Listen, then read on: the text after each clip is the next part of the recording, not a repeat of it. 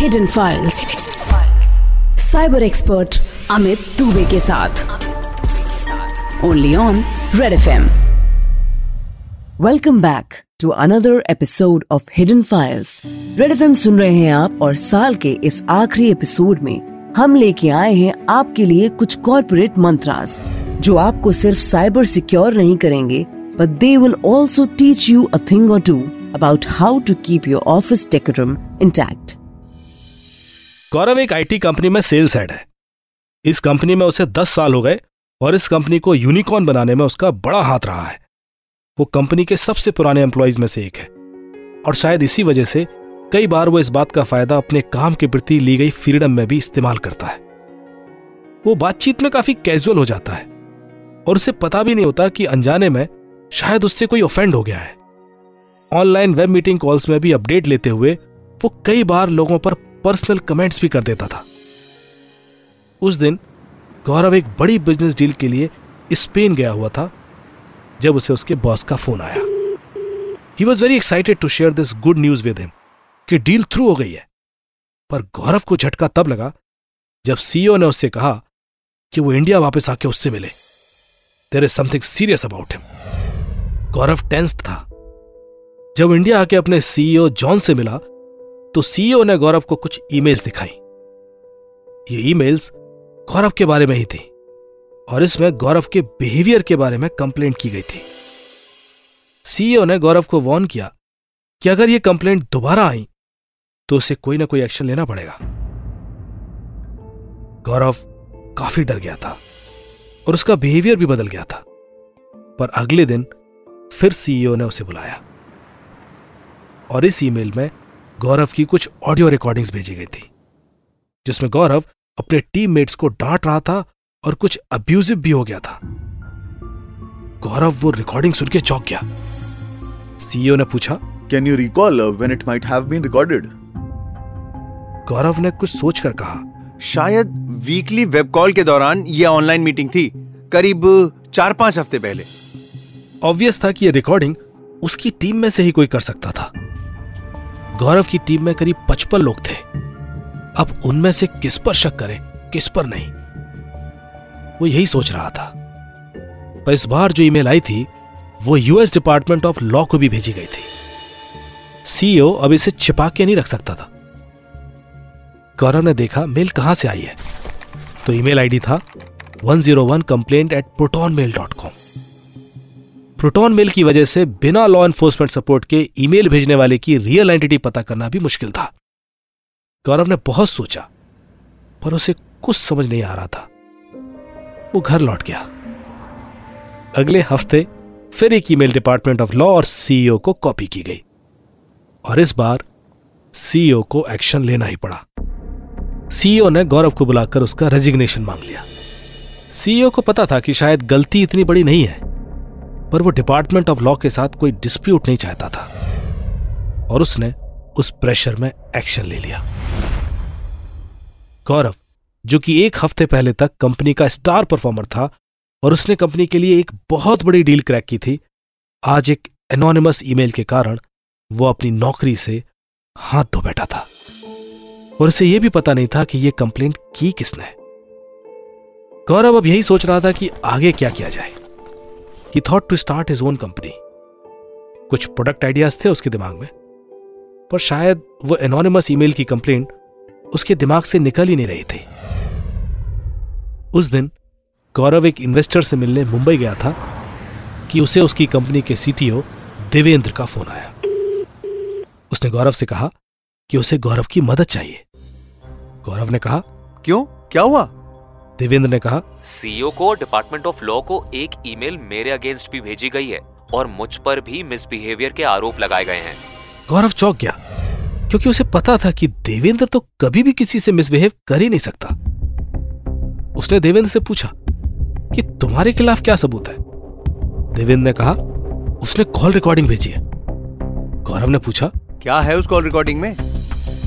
देवेंद्र ने घबराते हुए कहा आवाज़ मेरी है पर वो बातें मैंने की ही नहीं। लगता है किसी ने मेरी आवाज़ को क्लोन किया है। गौरव को लगा इसमें क्या बिग डील है?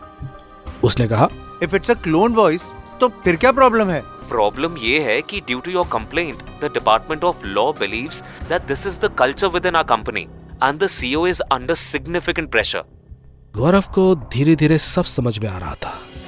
इसका मतलब है कि कोई तो है जो सिर्फ़ मेरा नहीं तुम्हारा भी दुश्मन है। देवेंद्र ने कहा कि हाँ इसीलिए मैं चाहता हूँ कि तुम मेरी मदद करो क्योंकि जो कोई भी है ये रुक नहीं रहा। और क्या पता अब इसके आगे वो किस किस को परेशान करे।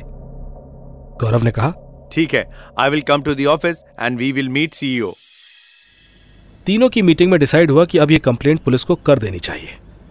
और फिर एक एफआईआर पुलिस में कर दी गई।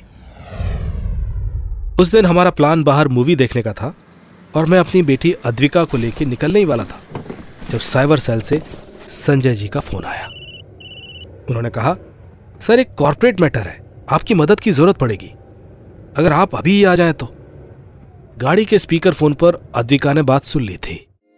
उसने कहा क्या पापा इतने दिनों के बाद हमने प्लान बनाया था। अब आप कहीं नहीं जा सकते कहीं भी नहीं। मैंने कहा अरे मैं पिक्चर खत्म होने से पहले पॉपकॉर्न लेके आ जाऊँगा। अद्विका ने कहा नहीं आपको पूरी फ़िल्म देखनी पड़ेगी हमारे साथ बैठ के। और तय हुआ कि मैं शुरू के दस मिनट फ़िल्म देख के निकल जाऊँगा और डेढ़ घंटे में लौट भी आऊँगा। साइबर सेल ने काम करना शुरू किया और सबसे पहले हमने उन ईमेल्स के हेडर चेक करना शुरू किए तो हमने कुछ सोर्स आईपी एड्रेसेस नोटिस किए। ये सारे वीपीएन आईपी एड्रेसेस थे और नॉर्ड वीपीएन को बिलोंग करते थे। गौरव ने जो सस्पेक्ट्स के नाम हमें दिए थे पुलिस ने उन सस्पेक्ट्स के उस समय के आईपीडीआर में चेक किया कि जिस टाइम पर कंप्लेंट ईमेल सीईओ को भेजी गई थी, क्या कोई नॉट वीपीएन यूज़ कर रहा था? पर सस्पेक्ट लिस्ट में कोई भी वीपीएन यूज़ ही नहीं कर रहा था। साफ़ सी बात थी कि सस्पेक्ट अपने फ़ोन से ना सही किसी और नेटवर्क के थ्रू इंटरनेट यूज़ कर रहा हो। अब उनके घर के वाईफाई नेटवर्क पर वीपीएन चेक करने की बारी थी। बट ये सब कुछ एनालाइज करना इतना आसान भी नहीं था। और पुलिस को काफ़ी वक्त लग रहा था। साइबर सेल से निकलते वक्त मैं काफ़ी लेट हो गया था। और मेरी बेटी अद्विका और वाइफ कुमुद अभी मॉल में ही किसी रेस्टोरेंट में खाना खाने बैठ गए थे। मैं जब वहाँ पहुँचा तो उनका नाराज़ होना स्वाभाविक था। अद्विका ने कहा पापा अपने फिर से प्रॉमिस तोड़ा। मैंने कहा अरे अब मैं पूरा तुम्हारे साथ ही हूँ कहीं नहीं जा रहा। और अद्विका ने कहा यस अब आप पूरी शाम हमारे साथ रहेंगे। और आप अपना काम रात को दो बजे जाग कर कर लेना। जैसे ही अद्विका ने कहा, मेरे दिमाग में कुछ ठनका। मैंने तुरंत साइबर सेल में संजय को फ़ोन लगाया और पूछा, वो एनोनिमस ईमेल्स की टाइमिंग क्या है?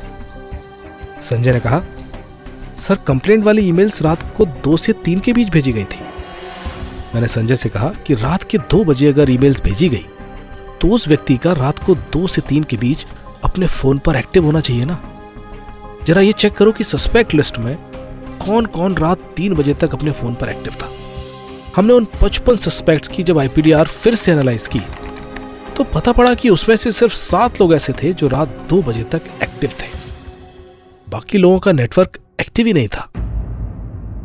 मतलब हमारी सस्पेक्ट लिस्ट अब पचपन से सात पर आ गई थी। पर अब इन सात में से भी कौन? क्योंकि वीपीएन तो किसी ने भी यूज़ नहीं किया था। हमने देवेंद्र और गौरव से भी डिस्कस किया कि अगर उन्हें इन सात में से किसी पर भी शक हो, दोनों ही किसी भी नाम पर कंक्लूड नहीं कर पाए। अब यह मैटर पुलिस के पास ही था कि वो किसी भी तरह कोई लॉजिकल कंक्लूजन तक पहुँचे।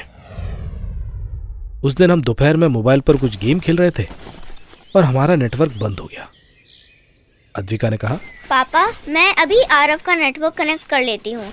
उसके पास एक बैकअप कनेक्शन भी है। अद्विका ने वाईफाई स्विच कर लिया और मेरे दिमाग की घंटी बजी कि हमने ये पहले क्यों नहीं सोचा? मैंने एक बार फिर संजय को फ़ोन किया और पूछा कि अगर व्यक्ति ने रात दो बजे मेल भेजी है और ना तो अपना मोबाइल यूज़ किया है और ना ही घर का नेटवर्क तो फिर संभावना है कि इंटरनेट यूज़ करने के लिए वो घर से कहीं बाहर गया होगा। अब मैंने तुरंत सस्पेक्टेड सात लोगों के आईपीडीआर में से यह देखा कि कंप्लेंट वाली मेल के दिन इनमें से कौन रात को दो बजे अपने घर में नहीं था।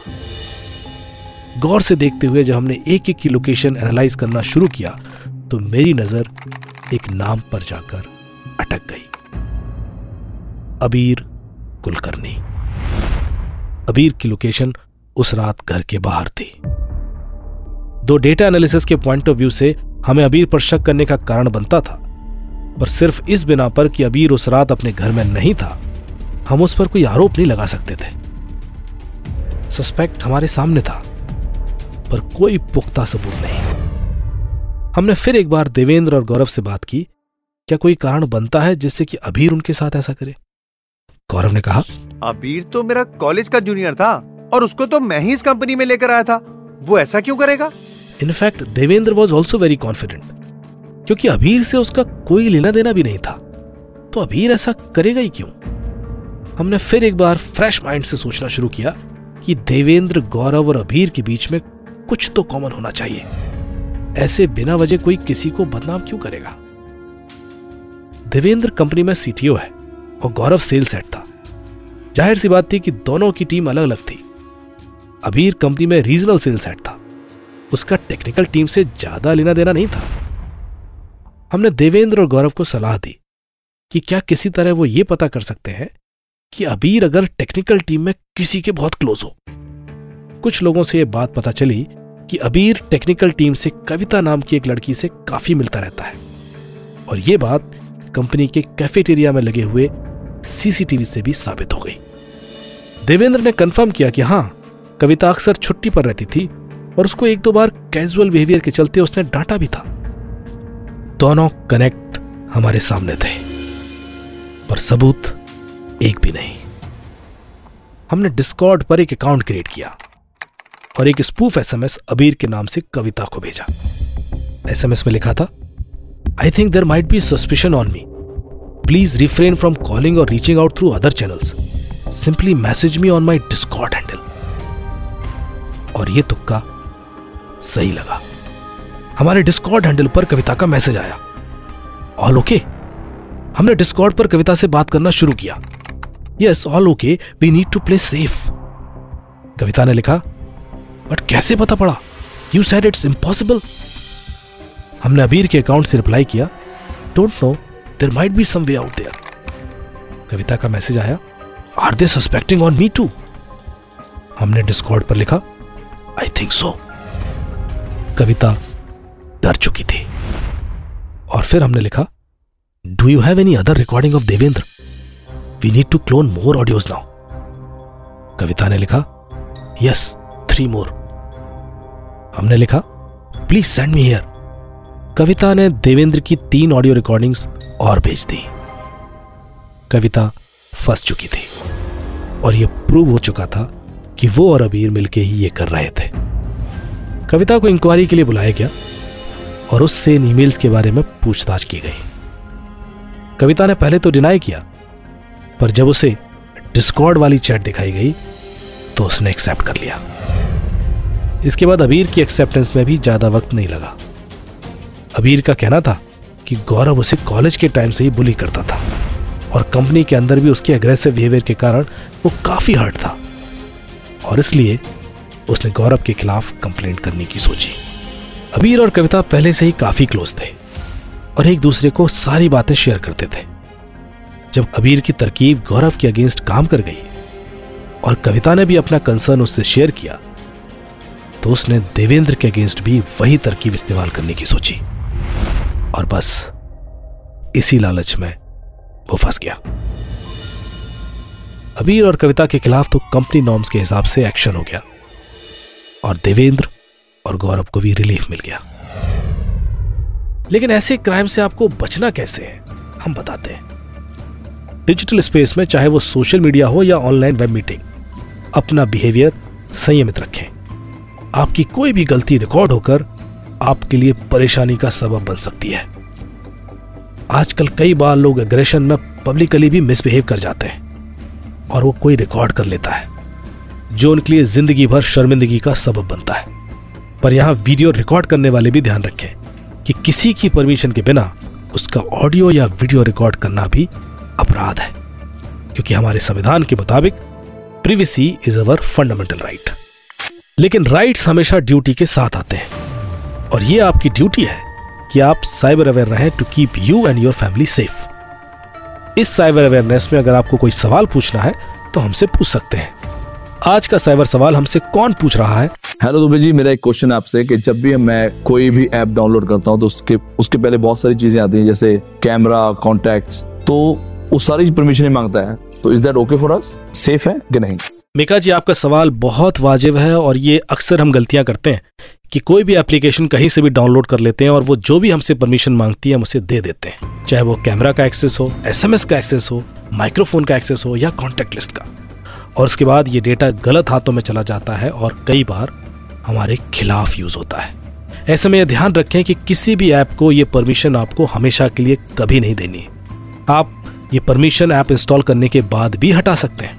और यदि आप ये चेक करना चाहें कि आपके फ़ोन में कौन कौन सी एप्लीकेशन क्या क्या परमिशन लेके बैठी हैं तो आप सेटिंग्स में जाएँ परमिशन मैनेजर में जाएँ और वहाँ पर जाकर camera microphone contact list SMS वगैरह के ऑप्शन देखेंगे, जहाँ पर आप ये चेक कर सकते हैं कि कौन कौन सी एप्लीकेशन आपकी परमिशन चुपचाप लेके बैठी हुई हैं।